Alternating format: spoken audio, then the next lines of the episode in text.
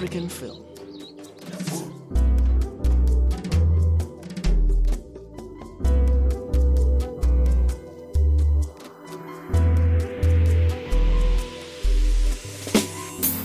African film lovers and cinematic explorers, welcome to another episode of the Afriquan Film Podcast. Now, if this is your first time hearing about us, hi. This is a space where we explore the African film industry through the eyes of its practitioners. Now, a lot has happened since we recorded the first half of season two. One of the main things being the relaunch of the Afriquan Film Club that started this whole podcast. We had our first screening last week, which we'll speak about in a minute, but we've also started our own online series for the Film Club, where we have a bunch of film enthusiasts geeking out about African cinemas from topics like the most underrated African films to the most iconic film sequences set within the continent. So if you'd like to geek with us, do follow our social media, which is Afriquan Film, just like the way we spell it on the podcast, and get in on the fun as we set ourselves on this journey to really appreciate and explore African film. All of this has been with the great support of the NFVF and its PESP initiative. Now, our first guest of the year is a multifaceted filmmaker whose career began as an actor. In his time as a thespian, this man has racked up multiple SAFTA nominations and even an African Academy Award nomination for Best Supporting Actor for his work in The Lucky Specials. His range has a simmering intensity that often imbues an endearing humor and humanity into it, with one of my favorite roles being his turn in Happiness is a Four Letter Word. But over these last few years, this man has transitioned behind the scenes to become what is, in my opinion, one of the boldest rising filmmakers this side of the African continent.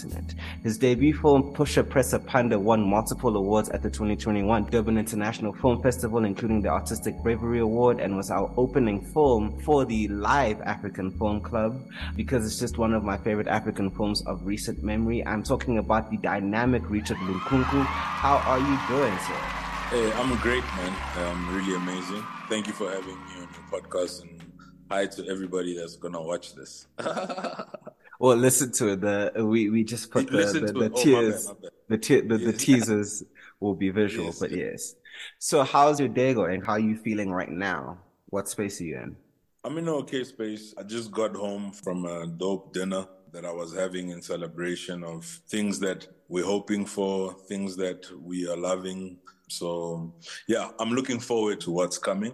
I'm not putting my kids to sleep, but I feel bad, but it's okay. At least I'm home, you know what I'm saying? So we actually technically curated our first uh, Afriquan film club in a way around you because in the one film you were the lead actor and in the second film you were the director. And so we had our first club conversation and screening. I wanted to actually get from you how you found the whole experience. I mean, it was really dope, man. I haven't really attended a screening of PPP. So all I've ever heard of PPP was from like people that have watched it or people that were there when it was screening. I've never really been in the environment to feel the effect that my work has on people, you know? So it was really dope for me because you started the thing eh, and I was like really nervous about it because I was like, imagine they like diss it and they don't like it. And you know, and I woke on and they're like, oh shit, this guy is here. you know, that would have been like hectic.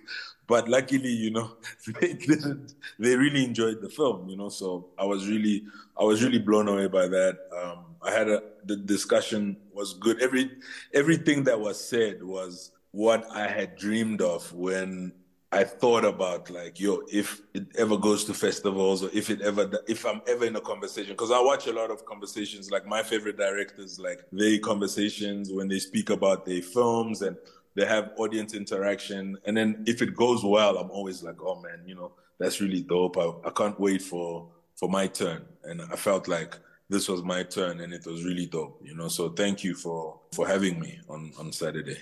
Well, thank you for coming. Uh, hopefully, we'll be able to drop that full discussion as our own podcast episode on this thing so that other people can hear it because it was quite expansive, both from you and Solo and later even Layla coming in because they wanted to pull her in. With the Afriquan Film Podcast, we usually always start with the same question and you can interpret this question however you feel, but what is your favorite African film and why?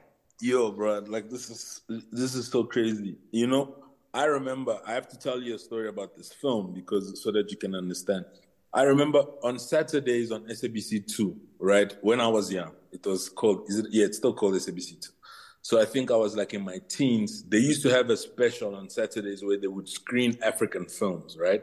And then only give us the right rugby like much later. So if the, the Springboks were playing at three o'clock, we could only watch it at like seven. The game would start at seven. But from like two o'clock till like six before the news, they just played African films. And I remember Ooh. watching Touki Bouki, right? And it was like I sat with my dad, and I mean, the, the film is amazing. You know, it's it's great. It's got its things and stuff like that that you can crit.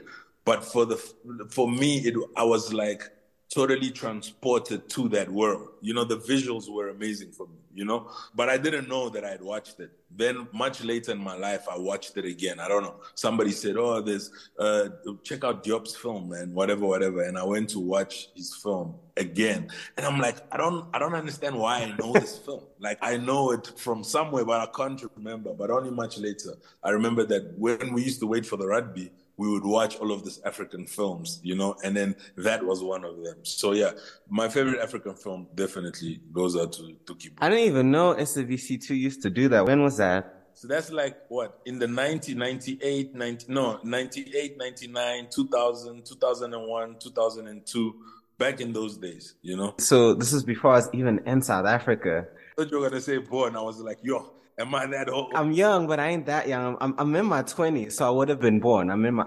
no, I feel you. I feel, I'm just teasing you. Yeah, no, I, was, I was like, oh, am I that old? But yeah.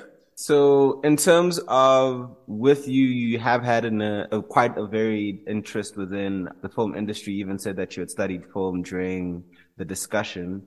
I just want to understand from you what your upbringing like and what actually brought you into the world of film before you studied. What was the thing which which made you whether it was acting, whether it was actual filmmaking, what was that thing that really pulled you into the field? When I was young in the Congo, we used to watch a lot of um, Chuck Norris, Van Damme, Steven Seagal movies, all these action films. And then what we would do is that we lived in a compound. So all the kids in the compound would play. There were like four houses in this compound. So they would play together. So we'd gather at the kid who had the video cassette and then we would watch the film and then for the rest of that day we would play out the film like give each other like i'm so if you got to be chuck norris last week you or yesterday you can't be chuck norris today you're gonna have to be somebody else and then we would play out the whole film the whole film we would play it out. I used to be able, like, when I was really like young, well, even like in my late, now it's just that I don't care, right? But I could tell you everything. Like, for if I watched the movie from the beginning to the end, I could tell you everything that happened in the movie.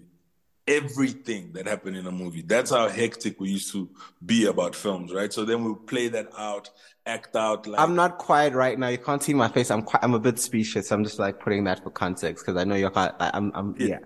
yeah. yeah.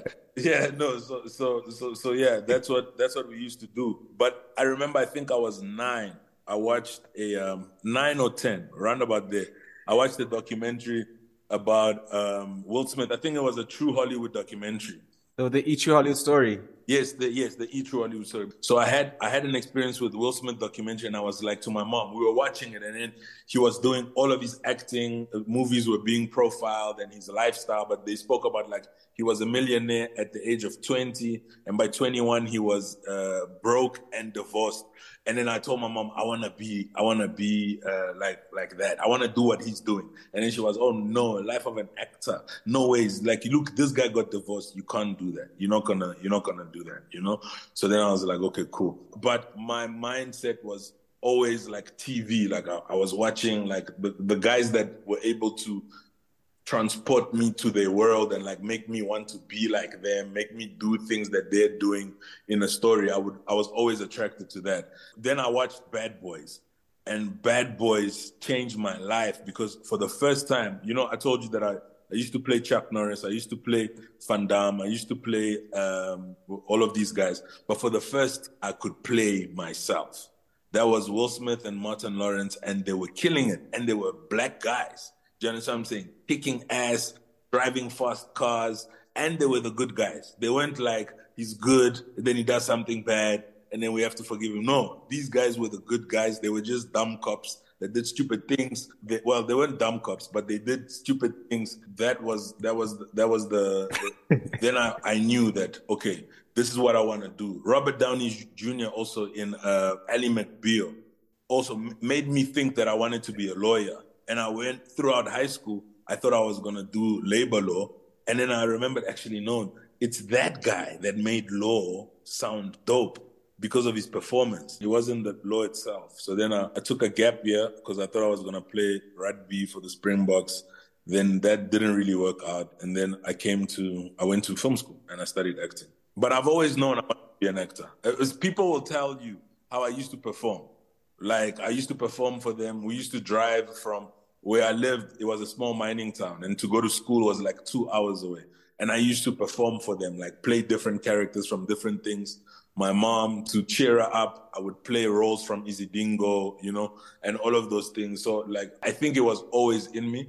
I just didn't know what to say. Like, what is this thing? When you say like I want to be like that, what is that? You know, until you just first we called it starting for a long time. I want to be a starting. Yeah, then people are like, no, it's actually acting. You want to act. So yeah, uh, I hope I answered the yeah. question somewhere in there.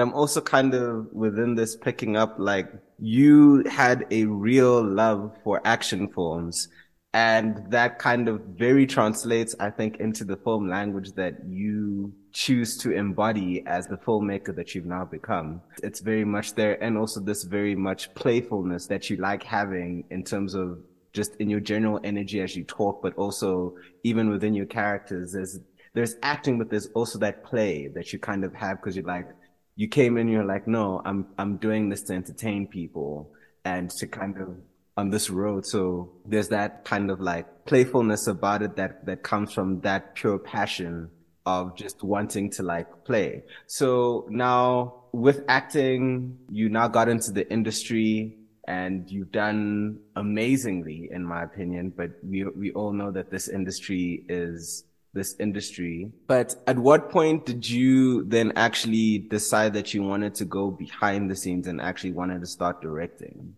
And is this like the full vision for you in terms of where you want to be as a visual creative and as a performing creative? I think that I've always been in love with stories, you know, like growing up, I grew up in a certain type of way where very devout Christian. So Christian upbringing, we weren't allowed to really watch like anything on TV and stuff like that. So whatever you could watch, you'd be stealing that time, like making sure that mom and dad are asleep or, you know, that nobody's at home.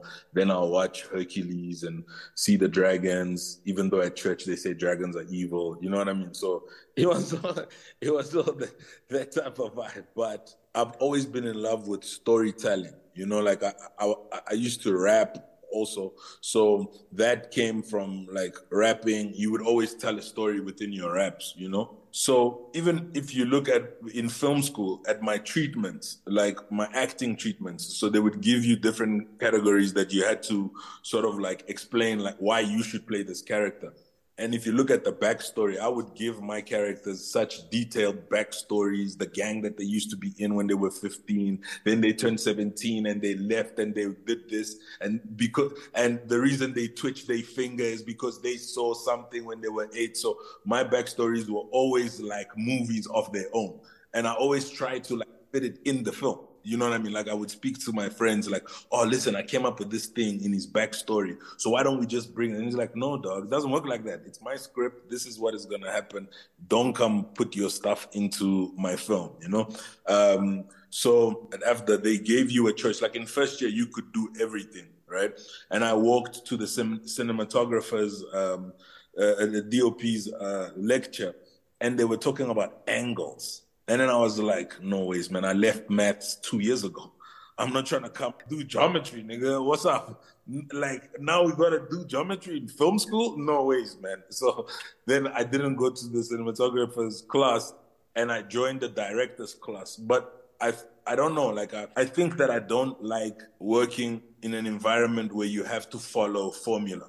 The freedom that acting gave you is that you had to be a thug, but you could play the thug in any way that you wanted to play the thug, right? And it didn't have like things that you had to follow. You had the freedom to express the thug the way that, as long as it was good for the story, it was small enough, big enough in, in, in places, or if you were to play the love interest, you had the freedom to do that. And I didn't feel like in writing and directing, they gave us that freedom. It was very like you have to follow the formula. As a director, this is what you need to do. So that kind of like pushed me away from from that. So I blocked it. I was like, I'm, I'm never gonna do this if this is how it is. So I'd rather just act. So I carried on acting. Then one of my girlfriends, I accompanied her to an audition at Sasani Studios, like probably my fourth year out of film school, third year, third year out of film school.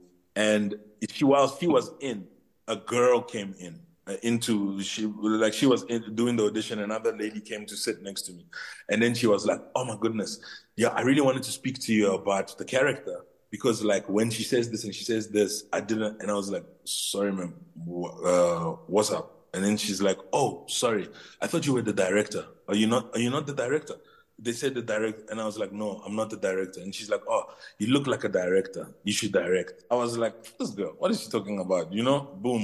And then the industry shows you flames and uh, you get tired of like playing the same guy on this and that you're the foreigner the whole time. I, I just didn't like, like being typecast and I tried to play my characters as different as I wanted to be. You know, I wanted to be a South African. I wanted to play like a South African because I can speak Tswana. But I guess the opportunities to play South African, when the casting director sees you, they're like, ah, oh, but you Congolese, man, you know, and they're not even giving you an opportunity to kind of like show them that you can pull off a, a, South African guy. You know, like I'm more South African than I am Congolese on the outside, but on the inside, I'm Congolese. In my heart, I'm Congolese. I'm Congolese. To all the Congolese people, I am Congolese. Uh, Mwanamboka, Miku Mwanamboka. Eh? Anyway, so yeah, it's just laughing. I can't believe that. So, so anyway, uh, after a while, I was bored with with the characters that I was getting or having to go audition for. I did a job and I bought a laptop. And when I bought the laptop, I started writing because I, I did writing in film school, but I just never went to the lectures and I didn't listen because of the ETB structure.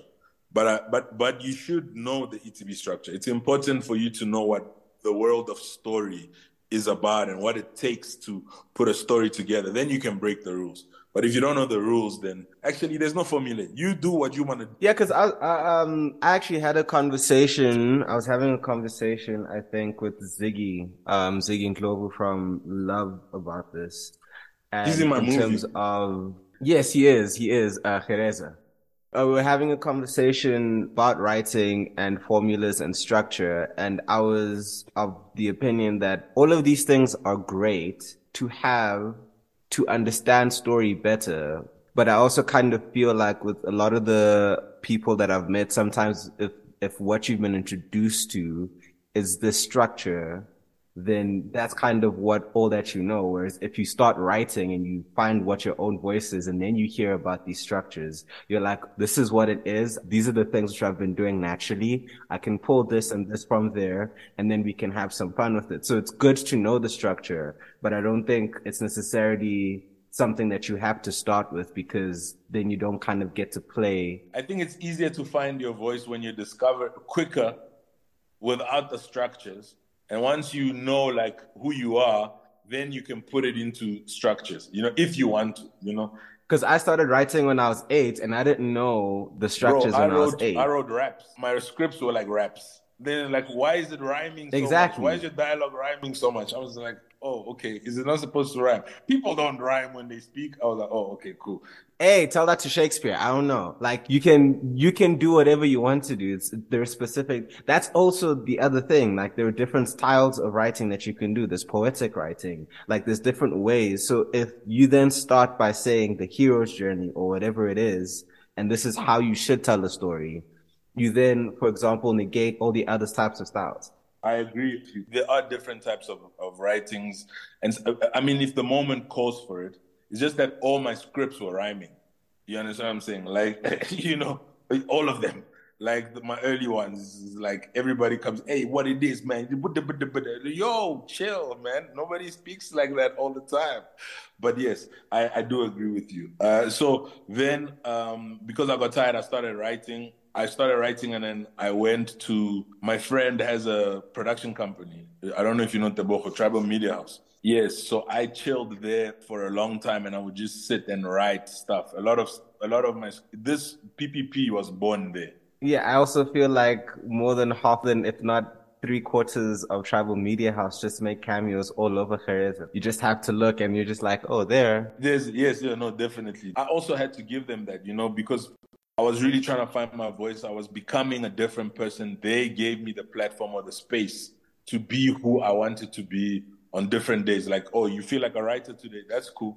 Come and write. You want to direct? Okay come and assist here and see if this is what you want to do you know? So then i also directed my own stuff. Like i got a web series that i did uh, but i think it was just practice. So that's in the vault. Like i don't know if anybody's ever gonna see that. Are you talking about blank canvas? Yes i know i know you but then i don't know if anybody else is ever gonna see it. Um, but anyway so what do you I, mean? I we that. screened a whole episode of it, and and the crowd loved it. If you meet Richard in real life, tell him put pressure on him to release and work on blank canvas because that pilot episode was soulful as hell.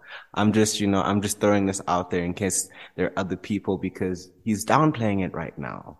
But that was a soulful show. That was a soulful screening. No, no, yeah, it, I, I really liked it. I just didn't finish writing it. I had eight episodes, eight minutes, all of them. The first one is 16 minutes, and then the last one was also going to be 16 minutes. Then I wrote PPP there, and then I wrote a story called Dog Eat Dog, but a direct one of a famous director myself i don't think he liked it i never thought he liked it once i'd written it right but that was like it was amazing for me because i thought like yo i've really like upped my game here so then i pursued to direct it it became conflict of interest it just became a bigger problem than than what it deserved to be so then i scratched that and then i ran into Layla in durban the durban film festival in 2019 and then i was like yo I've got the script. It's dope. Can you please just read it? If you don't like it, it's fine. If you can read it, you know, because I would also have been trying to send them stuff, you know, but people were like, "Yeah, we're gonna give it to them," or they're gonna be like, "Yeah, we'll introduce it, introduce you to them," but they never sort of like did. And then when I got my opportunity, I was like, "Yo, man, I think I'm sick with the pen." Also, I also had sent it out to other people in the industry. So then I sent her the script, and then she was like, "Oh, cool." And then she was like, "Okay, cool." I see what you're trying to do. Then she's like, I can help you out. Let me show you what to do. Then she showed me what to do and then she produced it. Then I became a director. So at what point then did Dick, is it Dick Devils Ruben or Dick DVLZ Ruben? It's Dick the Evils Ruben. Dick the Evils Ruben. So at what point did Dick the Evils Ruben, when was he born? That character as the director born? True story. I sent my script to a producer a big producer in the industry who I had acted for on many occasions. I sent it to him and then he didn't read it. Then I sort of figured out that maybe people were not reading my stuff because of Richard, right? Then I changed my name. So Dick is Richard. The short for Richard is Dick. The evils, the Dick, the evils, Reubin. You say it Reubin. Uh, it's a play on the Reuben. So then I changed the name and I sent it to him and he read it and he called me for a meeting. So then I was like, oh, okay, cool. So I guess he took me seriously because when he was like, Richard, I'm like, hey man, how how you? It's like I'm like I'm here for the meeting because I also changed my email address. So I sent him the email. Then he called me for a meeting from my email address that is the Dick email address. So then I was like, all right, cool. This is actually something that I can get away with just to get seen, just to step into the door. When I arrive, they can be surprised that it's me, but the work would have spoken for me before I arrived. Do you know what I mean? But I also like it. I think also like Dick is an experience for people that work with me. And he's also like a he's an artist. You asked me this question. Is this the fight where no, I see myself. I used to express myself in terms of hip hop, and then I expressed myself in terms of acting. And now I'm in the period where I'm expressing myself in terms of film. But I believe that film is going to be something that I'm going to carry with me for the rest of my life, like making, writing and directing my own stuff. I really want to write and direct my own stuff. And then I'm also going to do like performative art and like I take pictures and I, I'm gonna do like paintings and stuff like that. I'm I'm I'm, I'm getting into that, you know. But for now, it's the film and the, the artistry is coming in a little bit now. But yeah, so I think I'm just trying to express myself. I'm just trying to be an artist, and when I feel like I need to speak, I, it's it's either the medium of film that I'm going to speak through or the medium of, of, of, art that I'm going to speak through or the medium of acting. So I was very intrigued by that anecdote in terms of you changing your name and then being able to actually get a meeting. Do you think that that specifically was like a you issue or is it something that you feel maybe is an issue of actors trying to not necessarily trans, because I think the transition into like producerial roles has been seen to be quite a smooth transition because that's more financial and planning and a lot of other things. But do you think that the transition from acting into the more writing side is one that's harder to do on the South on, on a South African scale, or is it something which you feel was just something that may be unique to your experience? Yeah, I think that, I mean, I can only speak for myself in terms of, because I know a lot of, I don't know a lot of my friends. I don't know an actor that has become a director, I don't know what their experience was. But I think that because for such a long time, people were used to me as an actor. Do you know what I mean? Like you, you, you act, and you, in their opinion, whatever their opinion of their opinion of my acting is, especially the people that I wanted to produce for me. Also, I didn't follow the right channels. You know, like you go and you AD or you assist a little bit, then you ask to join the writing room. You know, like they train you. I just came through and I'm like, here, I've got a script I can write. So I think maybe for them, it was just like, ah, this guy, he's taking chances. You know what I mean? But when they got the script from a name yeah. that they didn't know, like what is this? Let me see what it is you know? And then they started reading it. The image of me was not in their minds. It was all of any other actor was not in their mind. It was just about the work. So this is the chance that i took for myself. And it's so i don't know but i also don't know if i would have wanted to direct under richard under under richard. You know i think that dick is like a, a point of access for me where i don't judge myself. It's like when i'm dick then it's all about the work. It's not about trying to be dope or the work leads. It's the work that is the, the center. Do you understand what I'm saying? It's it's not anything else. It's like the universe or God or has placed something in my heart that I have to communicate, and then this is the medium through which I'm going to communicate. You know what I mean? No, I get it. I get it. As myself, I think now I have multiple names, even myself, because there's Yazz, which is Yazz the student, which is now the podcaster and like the media person. And then there's Yalezo, who's the writer because uh, the people know who Yalezo or Wayne as a writer is. And then I'm also now doing music and I've put that under different name because I want when that comes out because I've already done so much here. Now with Pusha Pressa Phanda has been your debut film. You've now, you've now entered the industry as Dick and you're you're experiencing this, mm. right? And of my opinion, specifically on the South African perspective, we have more um, technical directors than we do have performance directors. And if there is, there are multiple things we can talk about in terms of all the things which I love about um, Pusha Pressa Phanda. But the theatricality of Pusha Pressa Phanda is one of the things which really for me was something special to witness because you have your Spisong Lubez who's practically doing Shakespeare mm. and the same type like his character you could throw him on theater and have him do that in the same same exact frame that you have Tolo Maseko who is playing a mute character in the same exact frame that you have I just don't know the actor's name but you have not Tapelo, the the guy who gave her the who actually oh, showed uh, her where to Carlo, get the goods. Carlo. I think his name is Carlo.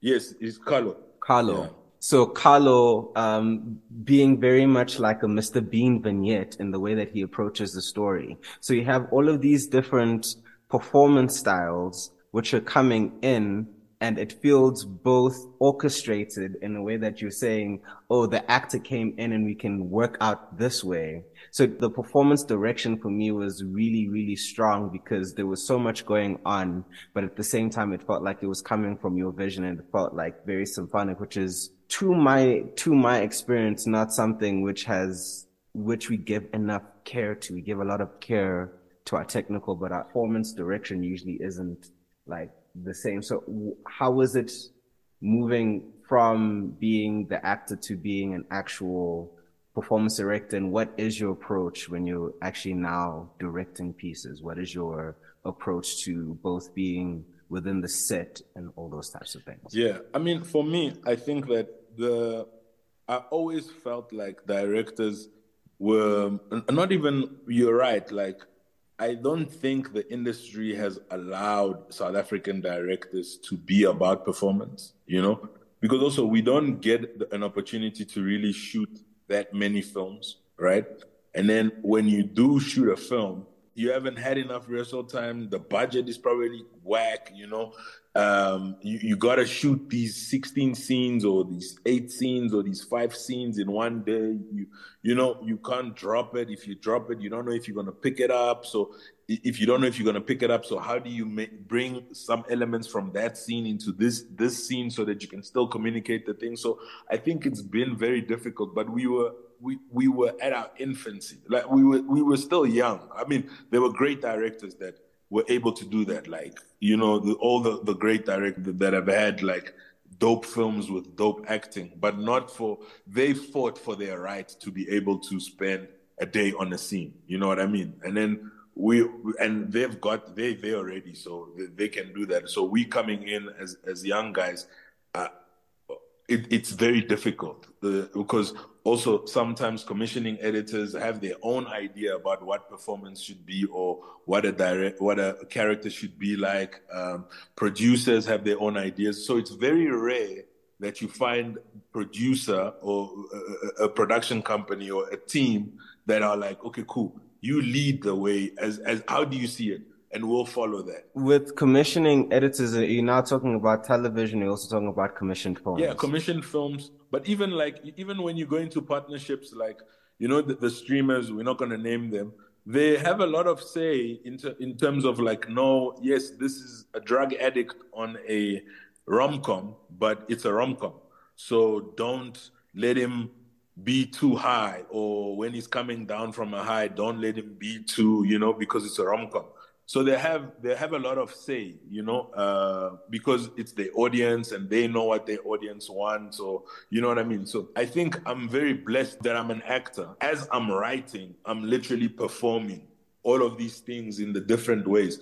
Obviously they didn't perform how i thought that how i had envisioned it but what they brought to the table who what's his name? Zuzu when he came because i was like yo man all these guys are also like they're in my mind. It's hyper reality because that's what I'm saying. Like all those different vignettes were very much like Sfiso, like this is not, these are real characters or these are characters that you can feel could be real, but there are within your imagination of how you came at it. And so it's definitely, I get you because it is your imagination. And also I think for me, with the few times I've gotten to direct, it's a very fun thing when you have or at least in my experience, the lucky times I've had when you've written something and the actor then brings you something that you hadn't thought about, but it's just like, it changes something. You're like, ooh, okay, cool. This is a very interesting choice. It does something here. that brings like a different depth. I agree with what you what you what you're saying. We're basically saying the same thing. Um, so, uh, Carlo Carlo was uh, Carlo's character was actually cut down. It was much bigger in in the in in, in the script, um, and much bigger what we shot. But it was cut down to that. But he brought he brought some because I was nervous first of all because that's Duke. You know, like yo, we I used to watch him. You know, in high school and in film school, that that was Duke, bro. Like Duke was the shit. You know, so then we didn't have an actor to play that role. I mean, we shot this in five days. We had cast most of the people, but then like, okay, cool. For that was a small role. I think he was just the colorful man in the script, or the seer, or the foreteller. I can't remember what what his name was. And then I was like, yo, we need. And then and then Leila was like, oh, let me ask Carlo if he's interested, if he, he could be interested. She calls him. We send him the script, and then he's like, yeah, cool. He's gonna he's gonna do it. And then he came and there's this shot where I think the first shot we did is of him pulling his trolley into the, that section of the dump yard, and the way he was walking and whistling, and I was like, oh shit, that's Duke, man, and he's different, you know, and, and and he's different. Because I didn't get to rehearse him or even spend time with him like like how I'd spend time with all the other actors. We we sat down, we read, we rehearsed together. You know, we, we knew what we were doing when we got on set but I hadn't spent time with Carlo. So when he got on set and he was walking like that and he was,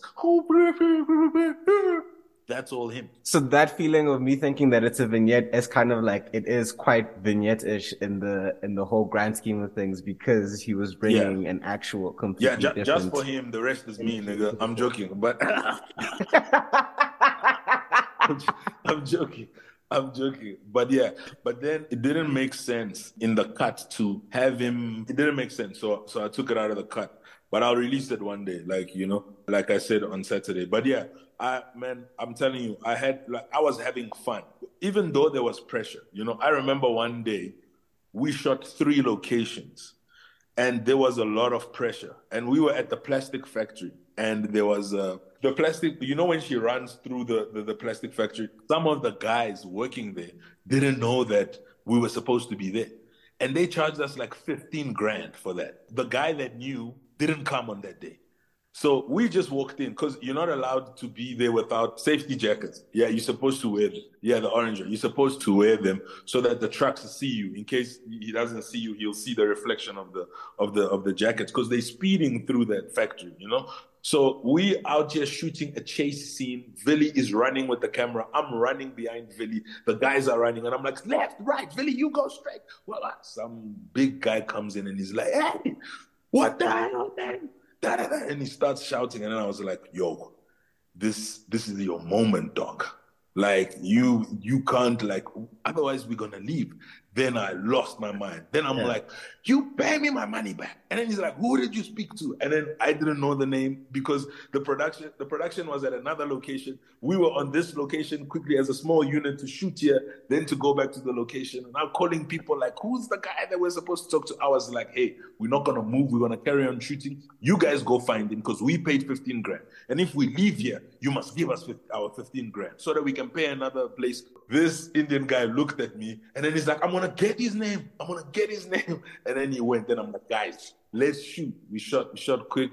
Got out of the location. Went across town to Maboneng to finish the stuff we dropped on the first day.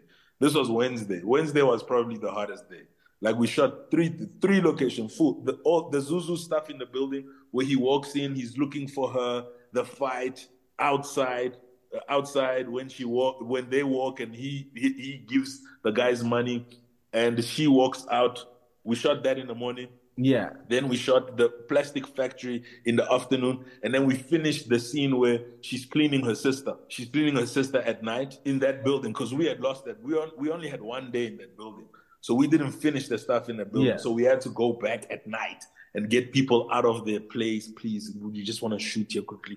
We do, do, do, they they go downstairs. We quickly shoot. We quickly shoot, and we finished it. But we made it, you know.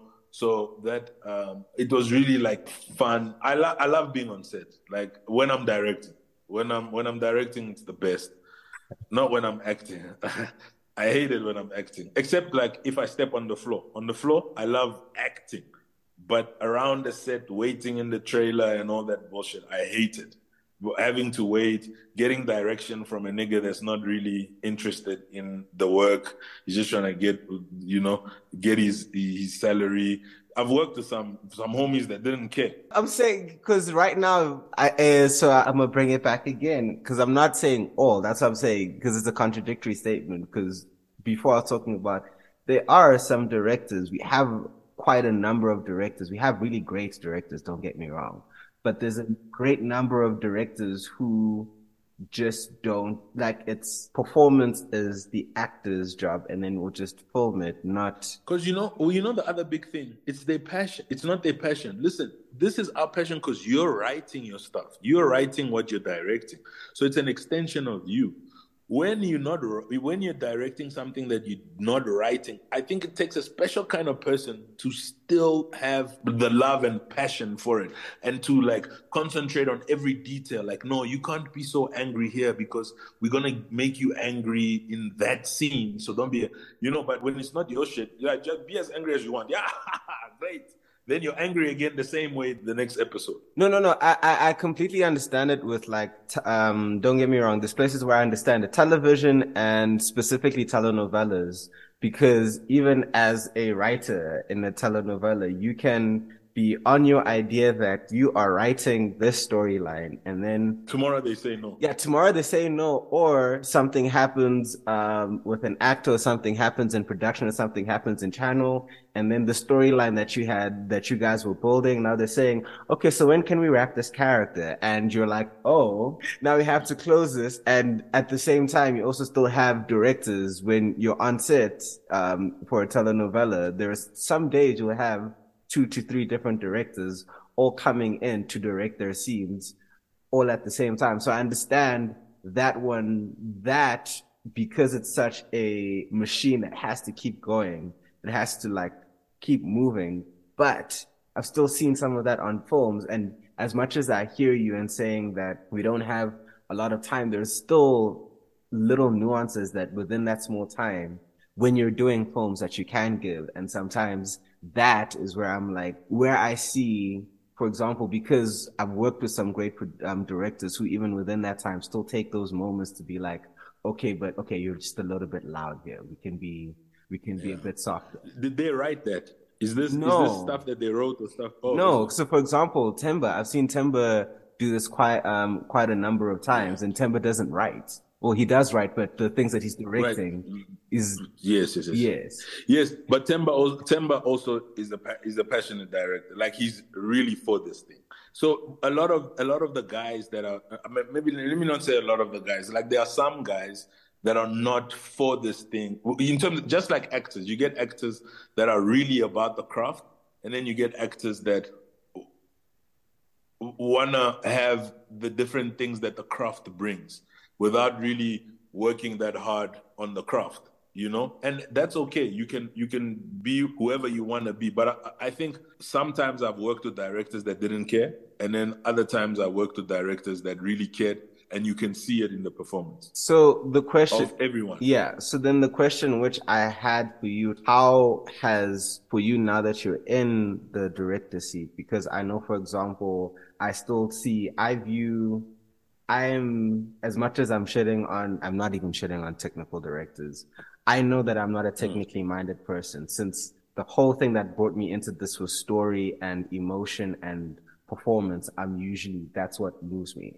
Right. And that's how I kind of view everything. So when you started getting into the director's chair, what do you think acting kind of provided for you and the way that you approach directing? I think a lot of things, but I can tell when somebody's playing with me.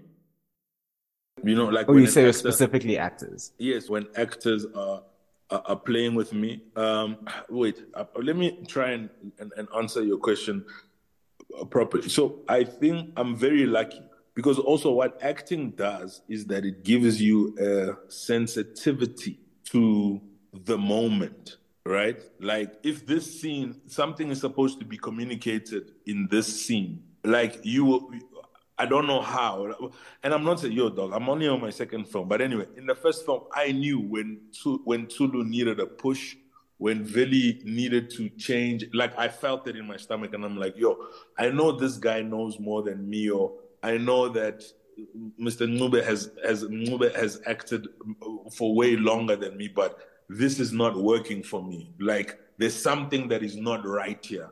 Uh, what is not right? And then I figure it out and then I approach and I'm like, okay, Vili, maybe the shot is not working because we coming from that angle. So as this guy walks here, we need to go like this so that he seems this big and it's a threat because now we are thinking, yo, this girl who can't speak, she doesn't know which world she's in.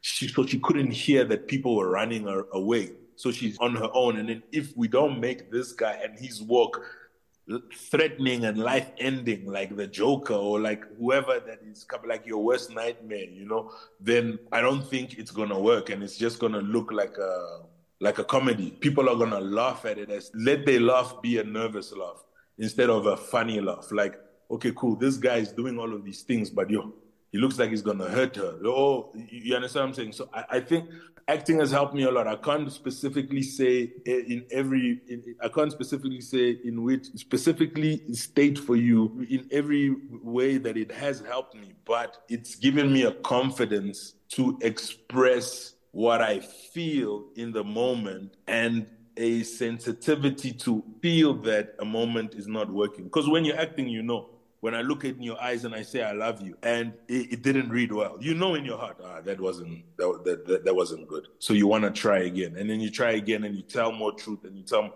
So you are aware of that, and I think on a bigger scale, it's helped me on set to understand that, you know. But let me tell you something. I was also in, on my second movie, like depending on who the actor is, especially the older actors, sometimes they can intimidate you. But I realized that the reason why they want to intimidate you is because they're also scared. Do you know what I mean? Like they're scared in this moment. So if they come off as like, no, man, but I would never do that. I'm not asking you to do it. It's your character that's doing it. It's not you, sir. You understand what I'm saying? So if we understand that this character is not you, we've already got the backstory of the character, how the character got to where he's going and where he's going. You understand that this choice is important. It's not about you. I understand you've worked in the industry for 50 years and you did this at the Joburg Theatre and at the Market Theatre, but in this moment, he needs to be like this. Even if it makes you look stupid, you, me, Richard, look stupid, the char- you're playing the character. Do you understand what I'm saying? In this moment, the character needs to be this way. So it's not about how your fans are going to be like, ah, I know, let's try la man. It's not about that. It's about the truth that you bring to the. Anyway, it's armed me. It's given me a confidence, man. You know, if if you if I came into the game and I had done no acting, no nothing, and I just want to write and direct. Also, I had been on hectic sets before like difficult sets that sort of like prepared me because I would see how the director would handle this situation. This situation, I would see how he'd do it, then I'd be like, ah, I wouldn't have done that. You should have done this, or you, my character should have done this. You know, or this guy doesn't look gangster. He's dressed funny, but you haven't been to Alex, so you don't know that Alex guys don't dress like this. Inkabis don't come dressed in all black. They don't. They'll wear a Nike jacket, a white one, and you know. Some of them you won't even notice. Like you just you know he'll be washing a taxi as you pass. The next thing he pulls out a gun and he shoots you. So like all of these things that we make thugs do the real thugs aren't even like that do you know what i mean like they aren't even like that so uh, acting has, has, has, helped me a lot. I owe a lot to the gods of acting. With everything that's kind of going on, you've done Pusha Pressa Phanda, Pusha Pressa Phanda, then tur- not not turn into Caressa. You did your second feature last year, which was yeah.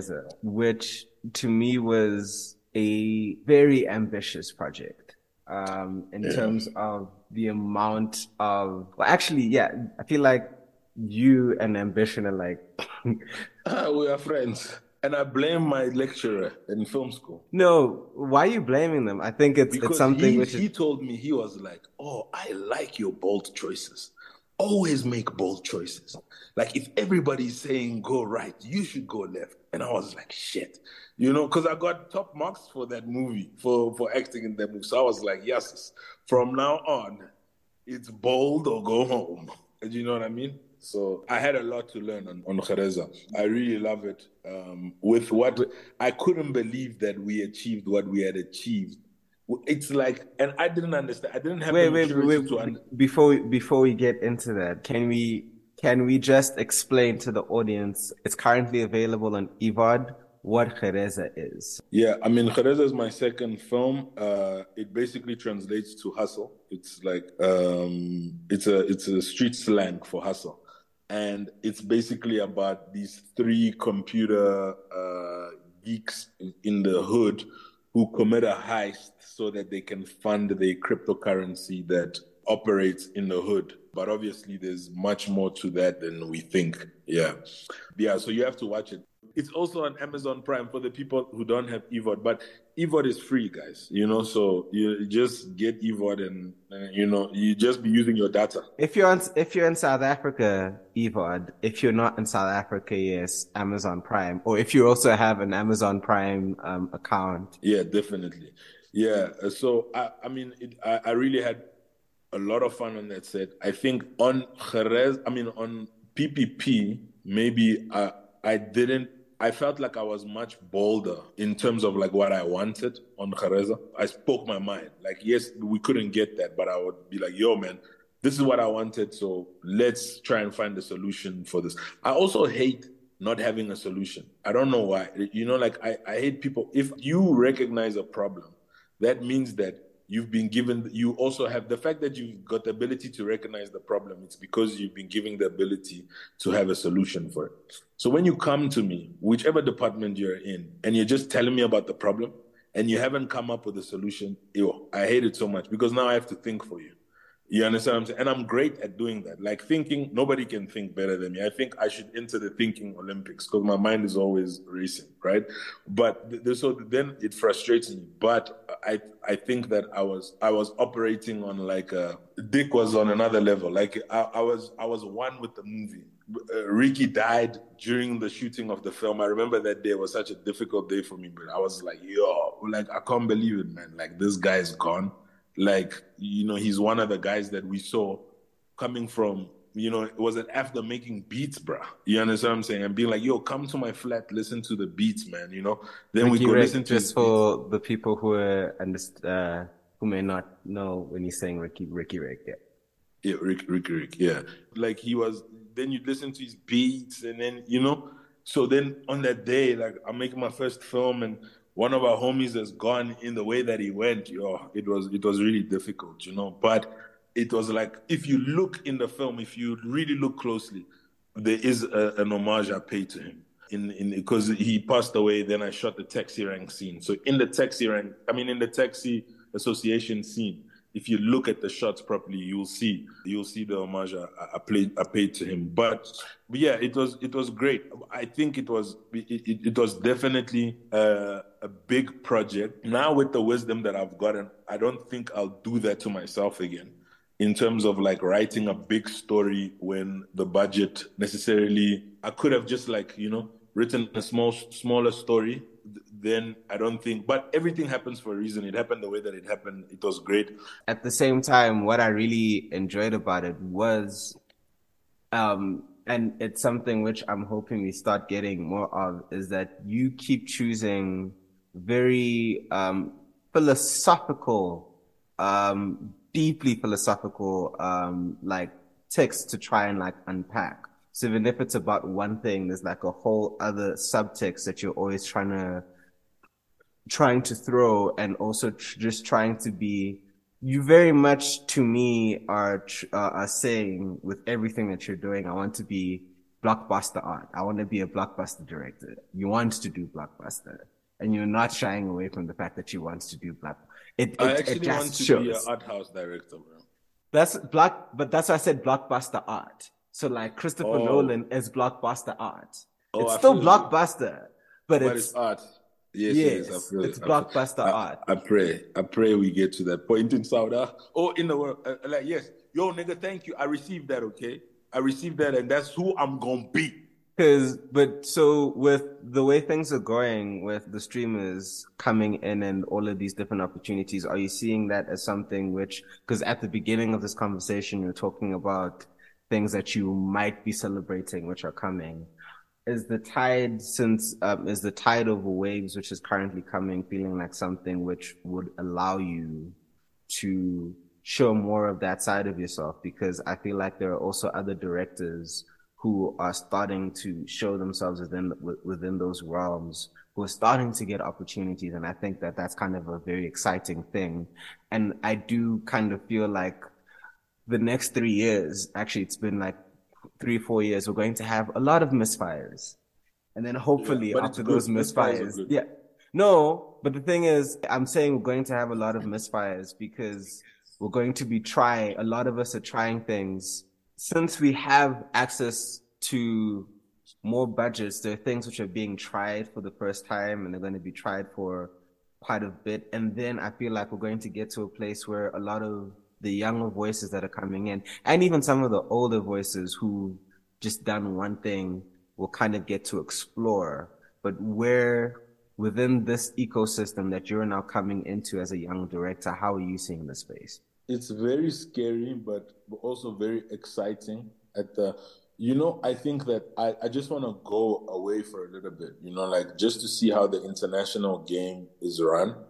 And then I, am to come back. But I'm, I'm really excited about it. Like, I think that more than ever, right? I don't know how we can we can do this, but you're already doing it. The more we have like an ecosystem where films like PPP can be screened, like at your showcase, then next week it's at another showcase and we make some dough. And then next week we had another showcase and they make some dough, you know, and we do those type of screenings where we create our own sort of like independent uh, uh, uh industry I think we we need that now more than ever because everything on TV or on these um, on these uh, uh, stream.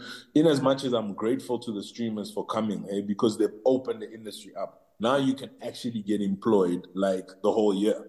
You know what I mean? Like if you really want, if you're really about that, you know, you can get work the whole year, moving from this production to the next production.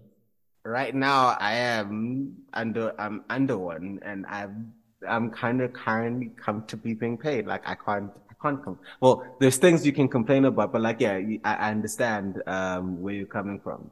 Yes, but the dangers of that is that a lot of the stuff are gonna be the same, right? Because the streamers know what their audience wants, and then if something pops on a different streaming network, then this streaming network is going to want to sort of like copy a little bit of that to be in your on your so if you want to play the streaming game you must know what you're getting yourself into. You know what i mean? Like you must really educate yourself like okay cool here i can't be just like what i learned through it, my word is not the fa- in ppp my word was fine. Gereza, my word was not final. Do you know what i mean? And maybe i wasn't ready for that because I came from PPP and all of the other independent stuff I was doing. But if you're prepared for that, and you, if you can, if you are genius enough to understand the streamers, understand the audience, and still fit some of your your your artistic uh, expression into the story, that, that that that that makes everybody satisfied. I think yo, you're setting yourself up for a great streaming career. But but if you're not, and you still want to keep some sense of your artistic uh, expression uh, without the, the opinion of, of, of, streaming net or the orders that you have to follow from streaming networks, I think that. So then, would you say it's more of an argument? Because I don't think necessarily the argument that you're bringing up, I don't think is a streaming argument. I think it's kind of more of a just general commissioning argument because you could say the same thing about television. So the thing is that there's not much difference to television and streaming. It's the same thing. So when you will step into this streaming, it's either you pitching for a, a original or you pitching for a partnership, right? So in the partnership, you don't have money to do your production. So the streaming network is going to, fi- to, to cash flow you. So once they cash flow you, whatever money they give you, they can dictate how your movie is gonna be. Yeah. Okay. So I can't uh, speak with uh, great uh, confidence uh, as as you are, but I um I just want to reference something from an earlier conversation in the first season. We had spoken to um, Triple A. Um, and what he was speaking about in terms of moving within this current system is that it may be a good thing. There was a point in my life where I was, I was very anti-commissioning, but I feel like there's room for both. But the way he would talk about it is that he said for even like Martin, I think he used Martin Scorsese, you do kind of like three films for them. You get that funding and you get all that stuff to be able to do that one for you. And the more that you do the one for you, you get to build your audience because once you show whatever it is that it is because art house cinema, a lot of art house cinema is not meant, I shouldn't say isn't meant to make money, but you still have to build those audiences, right? So if you're building those audiences on those dimes and those audiences then show, keep showing up for you at some point, if that's your name brand and you have that type of buying power, you can use that as leverage. No, I agree with you. Yeah, I agree with you. I'm just talking about you getting that one. That, that you know what I'm saying to you that you do three films for me for them right now you fitting yourself as an artist maybe not you I'm talking about people like me the, the, my mentality coming into coming into the game coming into Gereza my mentality was my way or the highway and then I discovered very quickly it is a five way street. Exactly. You, yes, you... that's what I was talking on. And then for me, I found it a little bit uncomfortable because I thought because I wasn't I wasn't educated enough. I thought that all the greats, the guys that I looked up to, but they've worked their way to get to that point where they're doing what they want to do, right? So I thought that ah, once I've arrived here, if this streaming network is giving me an opportunity, so it's going to be my movie that I'm doing. No, it's not. You have to, there are rules that you have to adhere to.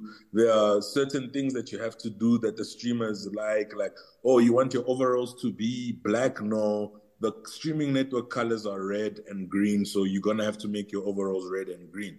Do you know from small things like that? You know, so I, for me, I was speaking for me. I don't know about anybody else, so that's what I was saying to myself. If I can, if I can understand the streamer and understand what the streamer's audience wants, right, and if I can work that out and still fit some of my artistic direction in that one film, because for me, I will feel like I've let myself down if I totally give in. It's like, and it's not about, it's like a, underground rapper and a commercial rapper.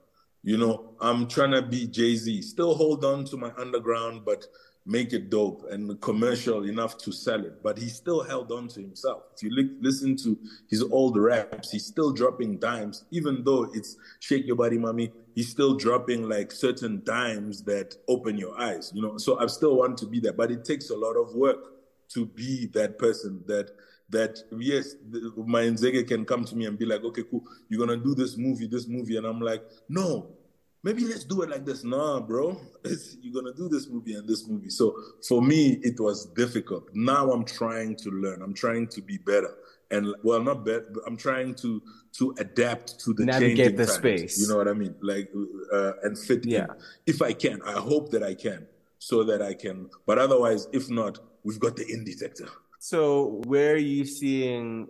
I used to ask five years, and then you know the pandemic then punched the hell out of that question. So what does the next eighteen months look like, and where are you seeing yourself going? I'm acting. I've got like a, a couple of acting gigs, but there's a movie that I wrote during the pandemic. It's sort of like uh, because it was very difficult for me in the pandemic. Um, well, I felt very claustrophobic. It was um, it was not good time, and I need uh, so writing really helped me. I was busy writing another film, but then there was a blockage because I I couldn't see what was going to happen tomorrow. Like it was the first time that I was like, what the fuck? Like usually I can see you know, the future. But this thing came from left field and I didn't see what was happening tomorrow. And I imagined somebody, like, I imagined a story where somebody didn't see, couldn't see where his life was going and caught up in bad things, how he was, he, he can get himself out of that, that situation. So, um, times really haven't changed. So I'm adapting it a little bit. Like I have to go on a road trip uh, throughout the country because it's really like a, it's the first uh, it's a it's the first of a trilogy, right? But it's a spiritual sci-fi. That's the, the only it's a spiritual action sci-fi. It's got a lot of spirituality and it's action, like it's tick tick boom from probably the second act. So so that's what it is. So I'm hoping to finish that script around about. So I'm gonna do these two acting things, and then I'm hoping to finish that script around about September. Um, hopefully I can shoot it this year, and then if not, like I would, I just want to do art things this year. So if I can do like a lot of art things, and then arm myself, and then come back, because I think that movie needs a lot of art things. It needs a, it's very artistic. So I feel like I'm a I'm a commercial art house director. So this is the first of the marriage where it's really commercial, but it's really art house. If I can get that, if I can get that right, I'll be very happy. So your your your your the brand that you're going for, and I'm not using the word brand very loosely, is commercial art house. Just for these, just for these three, then I'll then, then I'm, I'm gonna do other things.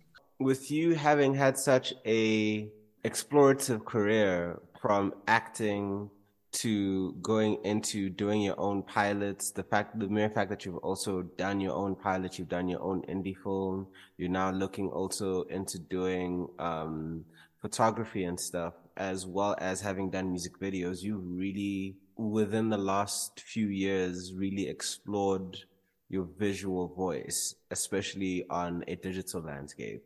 So if there were if there were people coming up right now, or if you were to speak to like a 12 year old version of yourself who was coming up right now, what type of advice would you want to give them as a performer and a visual creative in terms of how to kind of, if not find their voice, find their place into coming into such an industry as ours? Because I feel like the last 10 years have very much changed the game as to not just what the roots are, but how you can find your space and your voice. Yeah, I think, uh, you know, I hate giving advice and stuff like that, you know, uh, but I think that you have to do what you like and follow your heart. Um, I mean, like I'm, ex- I'm still exploring the different avenues in which I can explore my art, press my art, but I think that you really have to you have to do what you like, what you enjoy, and you have to push for that. If this, if somehow you find some joy and some purpose in making art, making films, acting, uh, whatever you want to do in terms of entertainment, if you find some joy, then you know you at least on the right path, and you gotta you, you gotta try and get better, try and train when nobody's looking so that when the opportunity comes, you know, you won't be found lacking, you know? So uh, I think self development, self love, and self exploration is the beginning of everything else. You know, you have no responsibility on this earth except for yourself. At, at conquering, you have, you're not responsible to conquer anything else on this earth except for conquering or facing or healing or loving yourself first then you can do all these other things, you know? So I see. And then um I know you said you hate giving advice, but we're still since we're still on this tip, with you, I think having a very strong visual voice, is there something, is there like a visual tip or, or like a directorial tip or angle that you just want to either caution people against or caution people towards outside of, you know, following your voice? Everybody should really learn the business. Like anybody, if you're a writer, you should be able to draw up a budget. You know, like so that you can understand the line items and so that you it can even help you out when uh, writing a script. And I'm specifically necessary, no, even for people that work for other people. You know, while you're writing, let's say you you're writing on a series, don't you know you got to know the limitations of the budget you know and try to be as as as as as as to try and fit your story in a smart way not always just doing this the the the the, the, the common stuff like but just like in a smart way in a eh, in, in, in an imaginative way you write your story that it can fit the budget you know but that, that you understand the budget. You understand where money goes in in, in a production where you can save money, where you can make money, a profit for yourself. I think the business of, of, of filmmaking is what is what we lack. We I think we've been told to you the creative and that's it. That's what you, you you must do. You know, don't worry about the money, but it's very important to worry and to know where the money goes. You know, especially if you want to honest your own voice. If you want to be in control of your voice, you really got to know the money aspect of, of, of, of things, you know. Otherwise, people are always going to tell you, no, you can't do that. It's too big or it's too small or whatever, whatever, because you don't understand the, the, the, the where money goes and where money can be saved and how money can be manipulated, you know. So I think for me, like, don't get, don't get, uh, don't get cheated, man. And the only way you're not gonna get cheated is if you uh, educate yourself and inform yourself about the the business. So I think then to add on to that, to understand the business, don't be scared to do your own thing and do it very, very cheaply. Even if you set a budget of 5,000 Rand, it's, that's not a budget, but it's still a really significant budget. And then you'll see exactly how quickly that runs out or you'll see where it goes, how it goes. So that also when you're given a, when you're given a bigger budget, you can then be like, oh, these are the things that we need. And um, it also helps you. I think even as I think um, anyone on a looking to be on a creative head perspective, understanding the flow of money does make your understanding of um, the process a lot better, especially in an African context where most of your opportunities and most of the jobs that you will have even coming into things will be heavily restricted. So ingenuity, knowing how to exploit that kind of becomes your beginning talent and the things which get you in to these spaces or to really make stuff which then hopefully once the bigger places come you're ready you're you're already a nimble person in being creative um with budget I totally agree with that. That's exactly like I totally, totally agree with that. It's difficult to to to to to do a budget, but but once you know, yo, you be good. And with that, I think we are done with our season returner of Afriquan Film with our very breathful and vibrant guest, Mr. Richard Lukunku. Thank you so much for coming through because we've had quite a expansive conversation, not just here, but with the Q and A, and with getting to see people really experience um, you as a feature film director, which was something I've been waiting to do for close to two years. So I'm happy we finally like got to see that, and I can't wait to see what your next project looks like, whatever that is. You've teased quite a few. You've teased the trilogy. You've teased a number of things, but I really, yeah, I can't wait to see what comes of that. Um, and if you want to watch some more of his content, Gereza is available on Amazon Prime Video and on EVOD. Yeah, is there anything else that is available at this point in time? Uh, not really. Um, it's just Gereza uh, and then all of my acting stuff. But otherwise, yeah, as a director, it's just Gereza. PPP's coming to a screen near you in the near future. But yeah, I'll make an announcement and let people know whether they'll be able to catch it. But yeah, thank you for having me, man. I had a wonderful time. Thank you for the screening and everything. Uh, I really, really enjoyed it, and I really, really appreciate uh, everything that you've done, Machi. Thank you, bro. Thank and thank you, sir. Uh, I, I, I appreciate those kind words. And that has been episode five of season two of Afriquan Film.